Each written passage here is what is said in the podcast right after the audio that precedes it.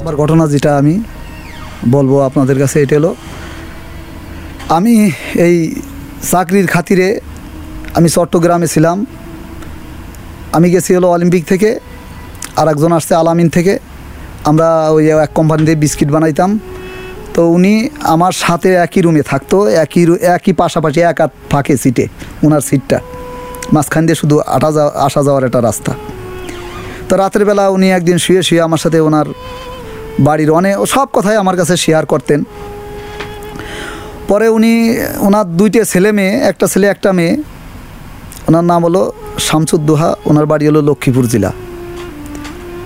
তো উনি একদিন বলতেছিল যে আমার একটা শ্বশুর জিন আছে। এই কথা কয়ে ওনার হাসতে হাসতে বলছি, শ্বশুর জিন আবার কি করে হয়? পরে উনি আমাকে বলতেছে যে, বাউল ভাই তাই শোনে না কীভাবে হয়? আমি আমার পুরন বাড়ি থেকে, আমি আমার আব্বা আমাকে জাগা দেছে, তা আমি নতুন বাড়ি করছি। ওই বাড়িতে এখন যে নতুন বাড়ি, ওর থেকে দুইশো আড়াইশো গজ দূরের থেকে মাটি এনে, তারপরে বাড়ি উঁচু করে আর ওই জায়গায় পুষ্কুনি হয়েছে পুষ্কুনির ভিতরে বাড়ি উঁচু করছি। বাড়ি উঁচু করার পর যে পুষ্কুনির যে গর্ত আছে পুষ্কুনিটা ওইখানে আমি মাছ ছেড়ে দিছি। তো এমন মাছ ছাড়ছি, আছে ওই ওই জায়গায় তেলাপিয়া আছে, পাঙ্গাস আছে, তারপরে ওই যে রুই মাছ আছে, উনি এইগুলো সব এনে ছাড়ছে। তো ছাড়ার পরে উনি চলে আসে ওনার কর্মস্থলে। বাড়িতে ওই একটা বাচ্চা, দুইটা বাচ্চা নিয়ে উনি ওনার ওয়াইফ থাকে। থাকলে উনি প্রত্যেক দিন ওই পুষ্কুনির পাড়ে একটা বড়শি আছে, ওই বড়শির ভিতরে একটু আটা গেথে অথবা একটা ভাত দিলে ওই পালা মাছ তো টক করে ধরে ফেলে। তো ওই মাছ, উনি মাছ মেরে এই দুপুরে বাচ্চা কাচ্চা নিয়ে ওই মাছ দিয়ে উনি খাওয়া দাওয়া করে তরি তরকারি কিনে বা গাছ লাগায়। এর ভিতরে উনি প্রায় টাইমে দুপুর টাইমে মাছ ধরে, ওই মাছ এনে পাক করে। পাক করার পর এই কয়েকদিন যাইতেছে যাইতেছে ওই নতুন পুষ্কুনি থেকে চতুর্পাশে একবারে গাছ গাছালি, বাঁশের ঝাড়, বাঁশ, একবার উকি মেরে এই পুষ্কুনির দিকে বেঁকা হয়ে চলে আইছে। আর কোনো মানুষজন এখান থেকে বেশি চলাফেরা করে না, শুধু ওই মহিলাই ওইখানে, ওই দুপুর টাইমে যায়, কোনো দরকার হলে ঘাটে যায়, আর কোনো লোকজন এখান থেকে বেশি একটা চলে না।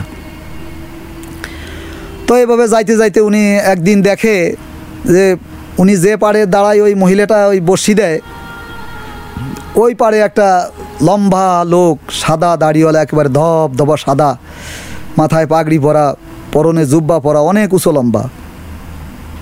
তো ওই পাড়ে দাঁড়ায় এই মহিলাটা ডাক দেছে, ওই দোহা সাহেবের স্ত্রী যে, মা, জোরে মা বলে ডাক দেছে, মা, এদিকে আসো।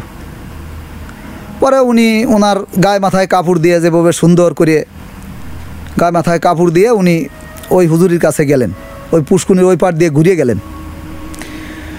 ঘুরে যাওয়ার পর এখন বলতেছে, মা, তোমার হাতে ওই পাতিলটা আমাকে দাও। মাছ নেওয়া পাতিলটা আমাকে দিয়ে তুমি যাও, একটু ঘুরিয়ে এসো বাসার থেকে, যাও। তো উনি বলল যে এই জঙ্গলের ভিতরে হুজুরে পাতিল চাইছে, দিল। দেওয়ার পর বলছে, ঠিকই, উনি বাড়ি চলে গেলেন মহিলা। বলছে, কিছুক্ষণ পর আবার তুমি আইসো। পরে আইসে দেখে যে, ওই পাতিলের ভিতরে যখন আবার আইসে, বলছে, মা, আসো, নিয়ে যাও, তোমার পাতিল নিয়ে যাও। তো পাতিলির ভিতরে দেখে অনেকগুলো মাছ। যাও মা, পাক শাক করে খাও। আর তোমার একটা কথা বলি কি, তুমি ঠিক দুপুর টাইমে আর এই সন্ধ্যার সময় কোনো সময় এই, এইখানে তুমি আইসো না মা। এই কথা বলার পরে ওই দিন উনি চলে গেলেন, উনি উনি ঠিকমতো এই পালন করতেছেন কথাবার্তা, যে সন্ধ্যার সময় যায় না, দুপুর সময় যায় না, পুষ্কু, ওই পুষ্কুনির ঘাটে। চতুর্পাশে একেবারে ঘোর গাছগাছালি। এরপরে এবার দুপুরের আগে যায় বা দুপুরের পরে যায়, উনি যাওয়ার পরে আর একদিন দেখে যে ওই লোকটা আবার সেই ওই পাড়ে দাঁড়ায় আছে। দাঁড়ায় আছে, এবার আবার ডাক দিছে, মা, আসো, এই পাশে আসো। আসলে পারা ওই মহিলাটা আবার গায়ে মাথায় কাপড় দিয়ে সুন্দর, ভদ্রভাবে ওনার কাছে যে সালাম দিয়ে দাঁড়াইছে। ওই হুজুরের কাছে দাঁড়াইলে হুজুর বলতেছে, মা তুমি কি আমাকে দেখলে ভয় পাও? পরে না, আমি আপনার দেখলে তো ভয় পাই না, হুজুর। আসলে আপনার তো আমি ওই মহিলা প্রশ্ন করতেছি একটার পর একটা যে আপনারে কোনো দিন দেখি নাই। তো গ্রাম দেশে তো এই গ্রামের মানুষ, ওই পাড়ার মানুষ সবাইকে সবাই চেনে। কিন্তু আপনারা আমি কোনো দিন দেখি নাই। তো আপনার বাড়ি কোথায়? আপনি কি করেন? আপনার ছেলে মেয়ের নাম কি? এই নানান ধরনের প্রশ্ন মহিলা করে যাচ্ছে। আর উনি ওই হুজুরটা দাঁড়ায় পড়ে শুনতেছে। বলছে, মা, তোমার প্রশ্ন করা শেষ হয়েছে বলে, হয়, কয়, তুমি কি আমাকে ভয় পাও? বলছে, না, আপনি তো একদম মানুষ, সুন্দর চেহারা, হুজুর মানুষ। তা আপনাকে আমি দেখলে কেন ভয় পাবো? বলছে, মা, মনে করো আমি তোমার বাবা বা তোমার বাবার সাথে আমি অনেক বয়স্ক। যদি মনে করো আমি তোমার মেয়ে ডাকি, তুমি কি গ্রহণ করবা? পরে বলছে, আসলে আমার বাবা তো নাই, আপনি এত সুন্দর একটা মানুষ, আমার মেয়ে ডাকবেন। তো আমার তো এতে কোনো সংকুচিত হওয়ার কথা না। আপনি আমাকে আপনারা আমি বাপ ডাকলাম। এবার বলতেছে, মা, তুমি কি আমার আবারও বলো? তুমি আমার দেখলে কি ভয় পাও? বলছে, না, হুজুর, আপনার দেখলে আমি ভয় পাই না।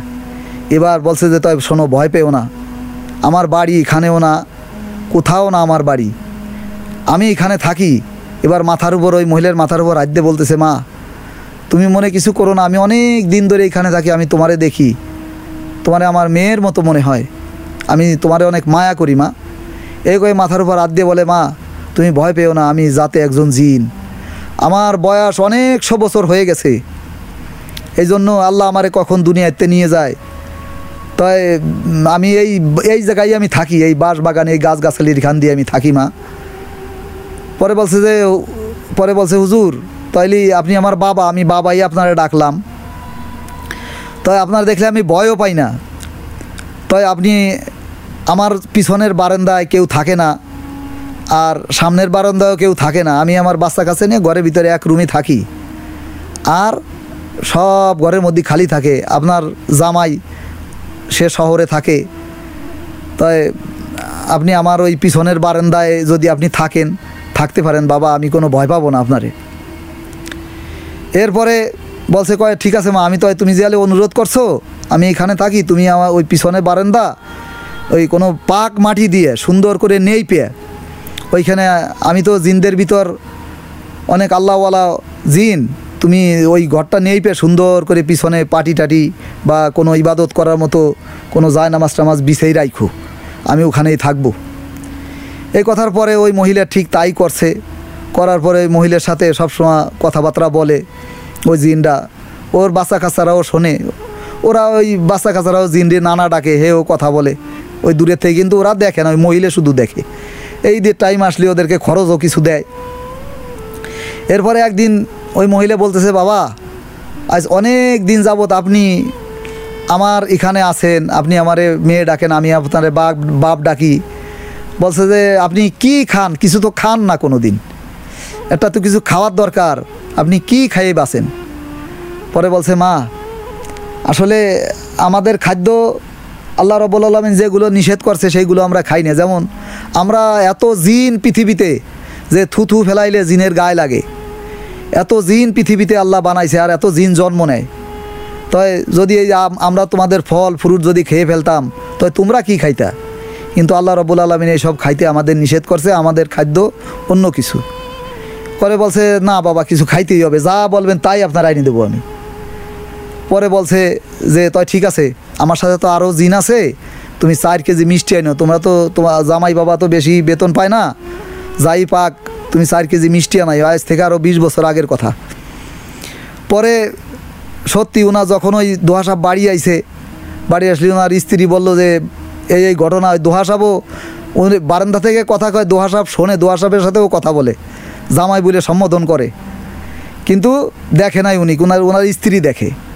পরে বলছে, ঠিক আছে, তাই তুমি চার কেজি মিষ্টি এনে পিছনের বারান্দায় একটা টেবিলের উপরে সাদা কাপড় বিছাইয়া কার্টুনের মুখগুলো খুলে রাখো তুমি যে এত অনুরোধ করতেছো, ঠিক আছে, তোমার মিষ্টি আমরা খাব। পরে ওই মহিলা আর ওনার স্বামী যখন মিষ্টি এনে দিয়েছে, তখন পিছনের বারান্দায় সাদা কাপড় বিছাইয়া একবারে কার্টুনের মুখ দুটো খুলে রাখছে।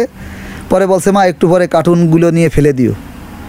পরে কিছুক্ষণ পর, দশ পনেরো মিনিট পর বারান্দায় গেছে, দেখে একটা মিষ্টিও নাই। কার্টুন থেকে একেবারে সব মিষ্টিগুলো খেয়ে ফেলছে। এরপরে একদিন বলছে যে, বাবা, ওই আমার মুরগিটা মাঝে মাঝে ডিম পারে না। মাঝে মাঝে ডিম পাড়িয়ে ছাড়ান দেয়। তো ওই মুরগিটার একটু ট্রিটমেন্ট দেওয়া যায়, বাবা। পরে ওই মুরগিটারে করছে কি উনি এই জায়গায় বসে একটা ফু দিয়ে দিয়েছে মুরগিটার উপরে।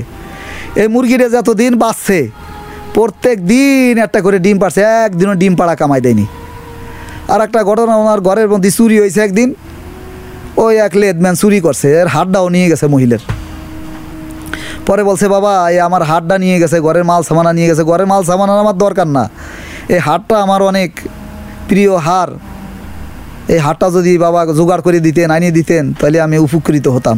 কয়, তুমি চিন্তা করো না, কিছুক্ষণের মধ্যে তোমার হার আনিয়ে দিচ্ছি। কয়, তোমার হার চলে গেছে ঢাকা। এই বলছে না আরও অনেক হার আছে। এই নাও, তোমার হারটা আমি তোমার আনিয়ে দিলাম। সেই হারটা আনিয়ে দিছে, ওই ওই ওই জিন হুজুরটা। তারপরে বলছে যে, তো ওই ওই লেদবেনের একটা মায়েরও দেশে আবার। এরপরে আবার কি করছে? আর একদিন ওনার মেয়েটা এর ভিতর শিয়ানা হয়ে উঠছে, বড় হয়ে গেছে। ওই পাশের বাড়ির এক ছেলে ওই মেয়েটার উপরে খুব লক্ষ্য করে। তো আজকে রাত্রেবেলা ওই বেড়ার ফাঁক দিয়ে ওই মেয়েটারে দেখতেছে। এরপরে ওই একটা আইসে জিনটা ওই মহিলারে বলতেছে ওই তোমার মেয়েরে লক্ষ্য করছে ওই ছেলে, আমি ওর পিছন থেকে একটা ফু দিয়ে দিছি, ও রাস্তায় দেখা গে পাগল হয়ে দৌড়ু বানাচ্ছে। পরে ওই মহিলা খবর নিয়ে দেখে আসলেও ওই ছেলেটা দৌড়চ্ছে পাগল হয়ে। এরপরে আইসে ওই মহিলা বলছে আব্বা, ওই জিনটাকে বলতেছে, আব্বা, ওই ছেলেটা তো আমার পাড়ারই ছেলে, যদি পাগল হয়ে যায় তো তো জীবনটাই ধ্বংস হয়ে যাবে, আপনি ওরে ভালো করে দেন। কয়, তুমি কি বলো, তোমার মেয়ের উপরে বদনজর দিচ্ছে আর আমি তোরে পাহারা দিয়ে রাখি। তয় তুমি কি বলো ওরে, আমি ভালো করে দেবো? কয়, না, আপনি ওরে ভালো করে দেন। পরে তাই ঠিক আছে, তুমি যে আলে বলতেছো, আমি ওরে ভালো করে দিলাম। পরে যাই আবার একটা ফুদ এসে পিছন থেকে, ছেলে আবার ভালো হয়ে গেছে। তারপরে ওনার বাড়ি যে যদি কোনো ঝড় টড় হইতো, কোনো সময় ওনার গাছ, গাছালি, কোনো এমনি এলো পাতাড়ি হয়ে যেত। আস্তে করে সুন্দর চালের উপরে, ওই জাংলের উপরে এই গাছগুলো সুন্দর পাতায় রাখতো। আবার তারপরে একদিন বলল যে, বাবা আপনার বয়স কত? কয়, মা অনেকশো বছর। কয়, বাবা, তো আপনি যদি মারা যান, তো আমি কেমনে জানব? কয়, মা, তুমি আমাকে জানতে পারবা, যেদিন আমি মরে যাব, আমার অনেক অনেকশো বছর বয়স হয়ে গেছে। তুমি জানতে পারবা, যেদিন আমি মরে যাব, তোমার এই যে আমার সাথে যে জিনরা আছে, তোমার স্বপ্নে দেখাই দেবে। আমার সাদা একটা চাদর দিয়ে ডাইকে দিয়েছে, যেদিন মনে করবা যে সাদা চাদর দিয়ে আমার ডাইকে দিয়েছে, সেদিন তুমি মনে করবা যে আমি আর এই দুনিয়াতে চলে গেছি। তুমি কান্নাকাটি করো না, ভালোভাবে থাইকো। এই কথা বললে পরে অনেক এই কিছুদিন থাকার পর, পরে একদিন সত্যি দেখে যে আর তো আসে না পরে স্বপ্নে দেখাই দিয়েছে যে সাদা কাপড় দিয়ে ওনারে ঢেকে দিয়েছে পরে মহিলা অনেক দিন পর্যন্ত জিনটার জন্য কান্নাকাটি করছে অনেক দিন পর্যন্ত শোক পালন করছে Studio. Podcast.